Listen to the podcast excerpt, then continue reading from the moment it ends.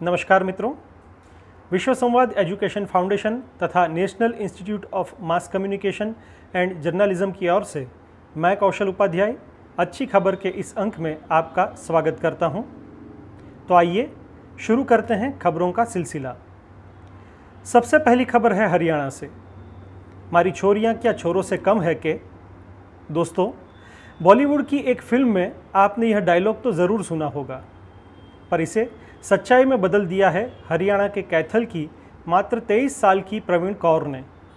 दरअसल, बात यह है कि हरियाणा की सबसे कम उम्र की सरपंच होने का गौरव इसे प्राप्त हुआ है।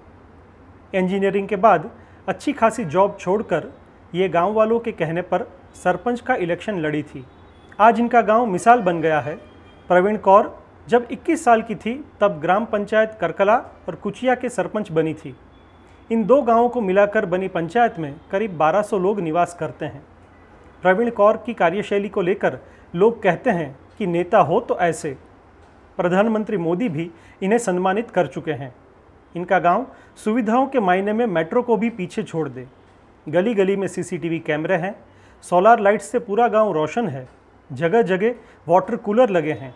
गाँव में लाइब्रेरी है स्कूल इतना अच्छा कि बच्चे हिंदी के अलावा संस्कृत और अंग्रेज़ी भी फर्राट बोलने लगे हैं। वाह भाई, आने वाले कल की तस्वीर इन्हीं युवाओं से उज्जवल है। आगे बढ़ते हैं अगली खबर की ओर।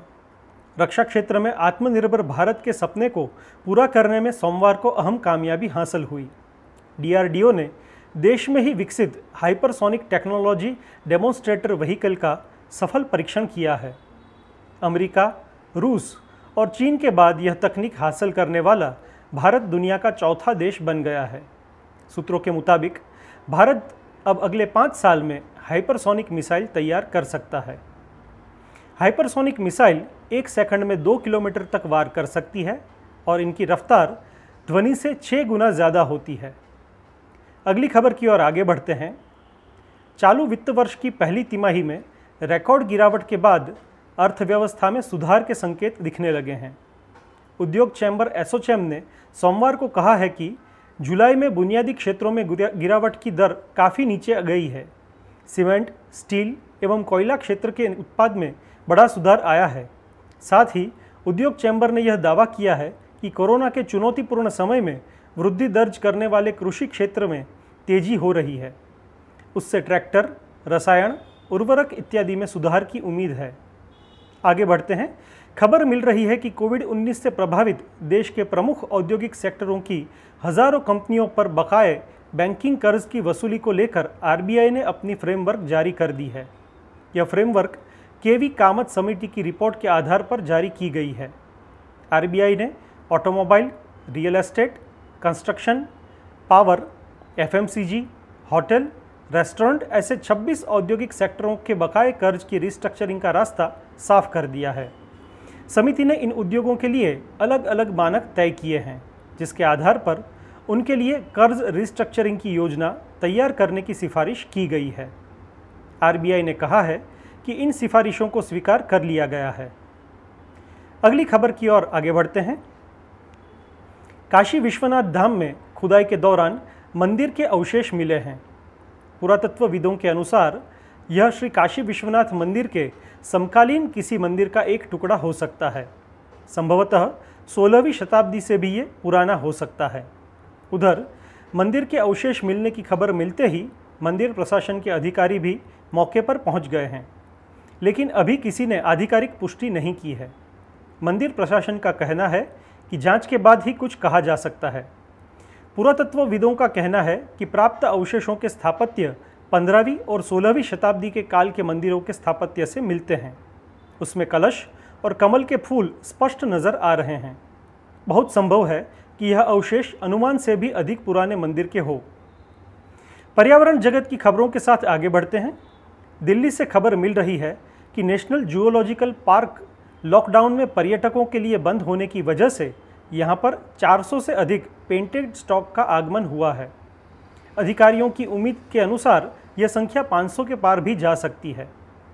दरअसल मुलाकातियों की अनुपस्थिति में यह पार्क एक मिनी जंगल बन गया है और इसकी वजह से बड़ी तादाद में अलग अलग प्रजाति के पक्षी यहाँ आ रहे हैं।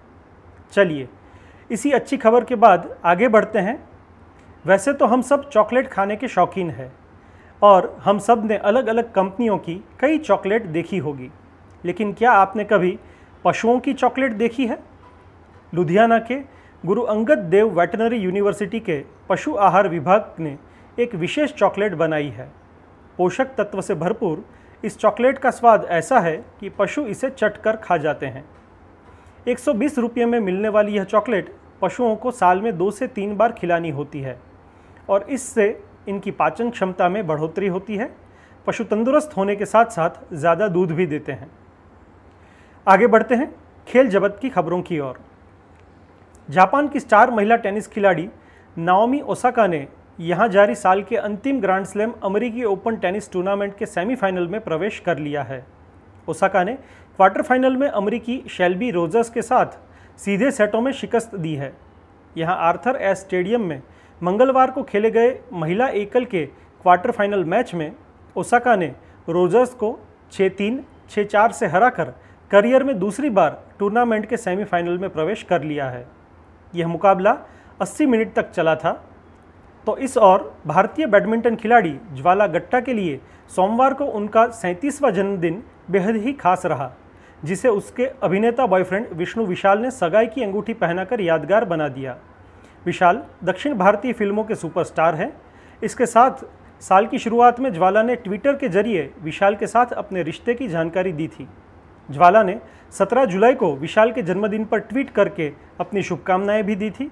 और अब, तमिल फ़िल्मों के अभिनेता और निर्माता विशाल ने ज्वाला के जन्मदिन पर उनके साथ मंगनी की है।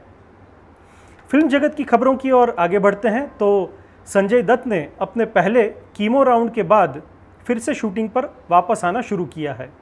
संजय दत्त ने कुछ दिनों पहले अपने सोशल मीडिया अकाउंट पर एक पोस्ट शेयर करके बताया था कि वह मेडिकल ट्रीटमेंट के लिए फ़िल्मों से थोड़ा ब्रेक ले रहे हैं।